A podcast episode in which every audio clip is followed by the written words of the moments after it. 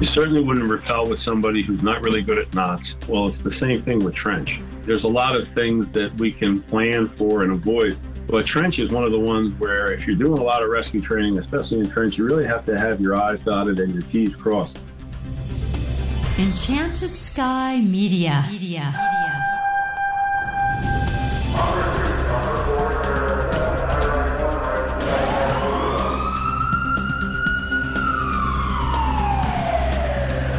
From the Enchanted Sky Studios in Prescott, Arizona, this is Code Three, the Firefighters Podcast, hosted by award-winning journalist Scott Orr. Code Three features interviews with leading members of the fire service, discussing firefighting strategies, tactics, and other topics you need to know more about. Now, here's Scott. That's right, and I will not let Parkinson's stop me.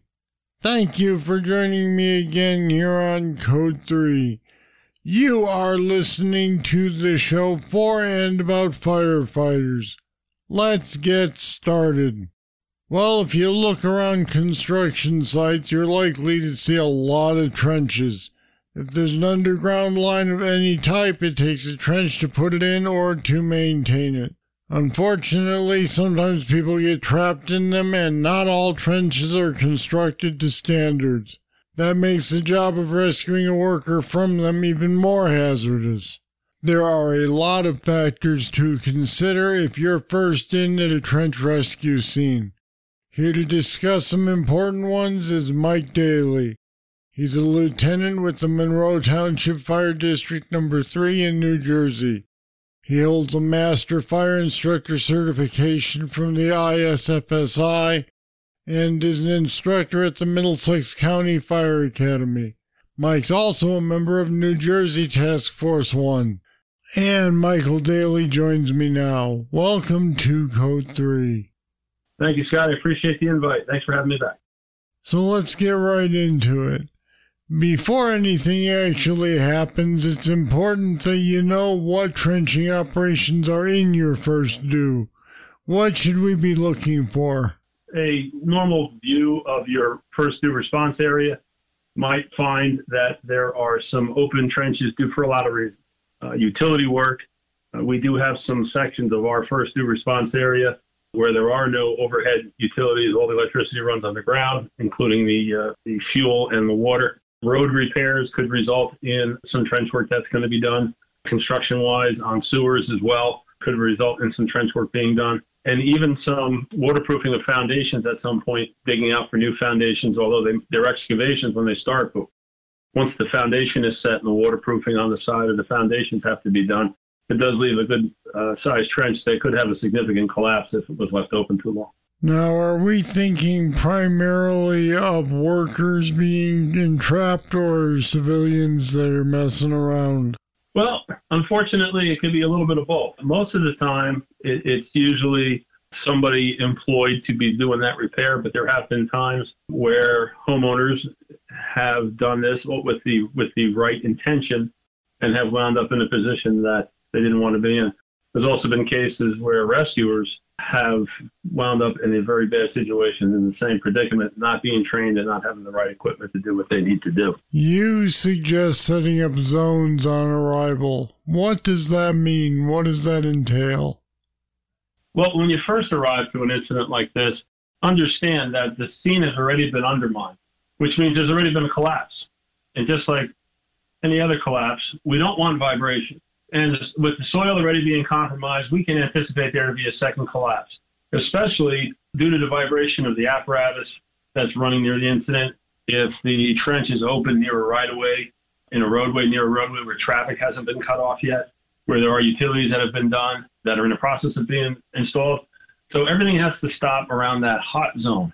Now, that hot zone should at least start roughly within one hundred feet of where that incident is. I like to go about one hundred feet back. If it needs to be bigger, then we can always do that. I also like to have one area where access in and out of that hot zone, which we can call the warm zone if you like, will take place. So, so it's important to make sure that the entire hot zone is secured to make sure nobody tries to enter that way. And then everything outside that entry point is what I would consider the cold zone. Now, once we get all these set up and we're ready to go, how likely is it that the victim is not going to be visible from the ground level? It's got a very, very high probability that that would be the case. It would depend on the depth of the trench, the size of the spoil pile that's that's next to it, depends on the type of the collapse. When we talk about the size of the collapse, it also depends on how much soil we're talking about. We can talk about almost tons and tons of soil on top of a victim, depending on the size and the significance of the collapse. The average thoracic cavity on a, an adult, if you will, is about two and a half feet by two and a half feet, where we can get upwards of about a thousand pounds just directly around where that chest cavity is. So in the event that they are covered up, time is of the essence where you have to remove that, that weight off of them. There are times where they can be partially collapsed as well and partially trapped. So the, the likelihood of them being covered up is pretty high. And the downside is that they are mostly found in an upright position. At the rate that soil fails and falls down, it, it has been very common that victims have been found in an upright or almost in a running position. So when you go to dig these victims out, you're going down pretty deep. And the first thing you're going to encounter is their head. Usually, usually, most of the time. It is possible that the soil on impact of the victim can bend the victim over at the waist, and you can wind up coming in contact with the victim's back or shoulder area or the back of their head area first. So it really depends on how the soil lands on the victim and where the victim winds up. Is it likely that if all this happens, if the victim is buried, he didn't survive, and we're talking about a recovery instead of a rescue? Well, if we look at the numbers, it certainly would lean that way. The reality of it is once all that weight is around the thoracic cavity of the victim, once the victim exhales, the chest closes up, and the soil actually starts to impact around the victim's chest. So the intercostal muscles aren't really strong to inhale and expand the chest to a point where it will pick up a lot of that soil. So lots of the times, unfortunately, victims wind up suffocating due to the weight of the soil. However, there are chances, depending how the soil has failed and how it's fallen into the trench, where victims have been found alive. Unfortunately, the numbers aren't on our side on that. So a, a very large majority of the time, the victim has been has expired before we've been able to get them. Not that I think anybody would not do this, but I assume what you're saying by that is it's important to treat the scene as though the victim is still alive until you know he's not. Agreed. Very important to understand that without some type of significant proof, you have to treat this like a rescue when you first arrive. Tell me about soils. Why are, how and why are they classified? The deal here is to identify the type of the soil that's involved with the trench so I can kind of get an idea how the shoring is going to be built. And we use the OSHA categories when we respond. And we use four of them. First of all, stable rock, very solid. It's a natural material that really has a lot of cohesiveness to it. It can be excavated, but it takes a lot of work to really take it apart. It can pretty much sustain almost a vertical wall for a long period of time. So you require some pretty heavy agents to actually get it to open up. You're going to need some pretty heavy equipment to get it to move. So it's pretty tough. In a, in a way, it's, it's, it's, it's an advantage to the rescuer. The next we have is what we call Class A. Soil has a compressive strength. It's the load per unit area at which the soil will fail when we put a compressive load on it. So if you think of it this way, we have people standing around the trench, and the trench is open, and the soil is removed. Now, soil wants to compress against itself. It's just an act of nature.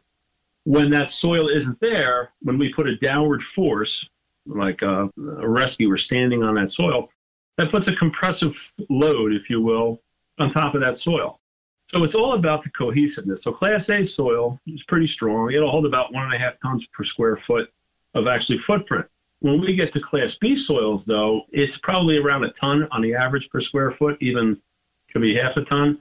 So, and this is really kind of a wet soil. Lots of the times we'll find water that's seeping from the trench walls in this type of soil. There are some dried out, unstable rock that act the same way. And lots of the times when a trench has been disturbed, refilled, and then dug again, lots of the times, even really strong soil can be classified as Class B soil. But most of the time, when it comes to the collapse, we're dealing with Class C soil. This has really no strength to it, less than half a ton per square foot. You're talking about very sandy soils, and if you have an area where you have a lot of beachway or you have a lot of sand, if you're near the water, it's very possible that a lot of the soil you're going to deal with is Class C soil. Now, as a rule, from a rescue standpoint, we look at any collapse as Class C soil. It obviously collapsed once before. So when we go to shore it, we consider it Class C soil. And when we follow the OSHA charts in their standard, we shore to those parameters, those strengths, uh, that size timber, those pressures that we use for our struts. All of that has to be taken into consideration. So we have to be able to identify the soil the first, first few minutes so we know what kind of shoring we're going to put in place. In your experience, what is the most common kind of collapse? Is it a situation where incorrect shoring was used by a construction crew? Is it one where simply something failed? What do you typically find in a situation like this? The biggest issue that we've run into, and I'm speaking from my experience, and if you look at the OSHA numbers, it kind of mimics it. The biggest problem, people don't put shoring in like they're supposed to. So they get in a hurry and decide they're just going to go in there real quick and get out. That's true. I've had contractors tell me that it's faster to get into what we need to do than it is to even set the shoring up. I, I'm sure that's the case, but the reality of it is the safe way to do it and the legal, if you will, correct way to do it is to put in shoring. That being said, without it, most of the problem that we've encountered is a spoil pile slide. So the dirt that comes out of the trench is put in a pile, and we call that the spoil pile. The downside is OSHA requires that to be a minimum of two feet away from the trench lip. It really de- belongs a lot further back, but the minimum is two feet. Lots of the times the dirt is put right on the lip, and it, pro- it provides a compressive force that pushes down on the soil. And sometimes even the machine o- operator by accident can mistakenly knock part of the spoil pile back into the trench. Or lots of the times, even if they're installing something in this trench, accidents happen where the material they're installing falls, hits the spoil pile and takes part of the spoil pile side in it. The next one we see a lot of is the shear of the entire side wall, where a section of the wall breaks off. Lots of the times you'll see fissure cracks along the edge of the trench. You get a trench that's been open for a while. The sun kind of beats down on it. The moisture uh, kind of dries out of the soil. The soil becomes very brittle. And that's where we see the sidewall actually break off and can fall down. And they can come off in some pretty good sizes. Yeah, I imagine it flakes off in the sheets. Yeah, I've seen where even in training classes, we've had it. And it's one of the things that we really preach. You know, when we talk about training, there's a lot of things that we can plan for and avoid. But trench is one of the ones where if you're doing a lot of rescue training, especially in trench, you really have to have your I's dotted and your T's crossed. You're dealing with real live soil and anything can happen. Have you ever gotten to a scene where you thought that it would be more expedient to throw a couple ladders on the ground to support some men, go in there and drag them out rather than shoring it up? Or do you always go through all the procedures? Well, it takes a little bit of work before we even start to shore. We go in and approach with ground pads that we can lay down on the ground to distribute the load. And when we first get there, there's a lot of things that have to happen. One, we have to find out what was the original size of the trench. Don't forget, we get there, and if, if the patient's buried and there's soil already in the trench, how deep was the trench? How wide was the trench before the collapse? So I kind of have an idea how much soil we're dealing with. We also throw a meter in, an atmospheric monitor, to make sure that we're not dealing with any type of uh, gases or anything coming out of the soil themselves, just to make sure we don't have a flammable or an oxygen deficient atmosphere. Once that's in place and the ground pads are put in place around the trench, then we can actually start putting ladders in the hole, but we can't get in the hole until we have a set of panels that are actually shored and in place. And that really depends on the type of the soil, the width and the depth of the trench as to how far spaced out these cross bracings are put in. So it, it seems like it's a lot easier. I've been on scenes where uh, one that comes to mind, I had a private contractor who was put in a sewer line, wound up hopping in a trench real quick to to try to make a quick repair to something he did. Oil pile was left on the side of the, the trench. The trench was open for four days. It rained the night before heavily, which added a lot of water weight to the spoil pile. And we had a lip in where the lip of the trench failed and took part of the spoil pile in, and he was buried up to his stomach. So he was flailing around with his hands, and it would seem, okay, we'll just jump in and dig him out and let him step up. But the reality of it was it took us probably about, I was going to say probably about an hour and a half to get the first set of panels in, in place where we felt comfortable to get in around him. Now, that's not to say he can't help his own cause. I mean, he's got two good arms. Throw him a shovel. Yeah. That's, You know, you put them on the incentive plan and you will. And here's the other problem. When you have that much compressive force against the body, the body tends to release a lot of potassium.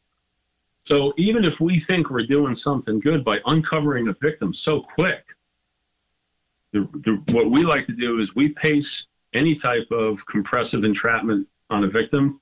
We pace it by what the medical team is telling us. It's safe to uncover them, it's safe to move, safe to lift.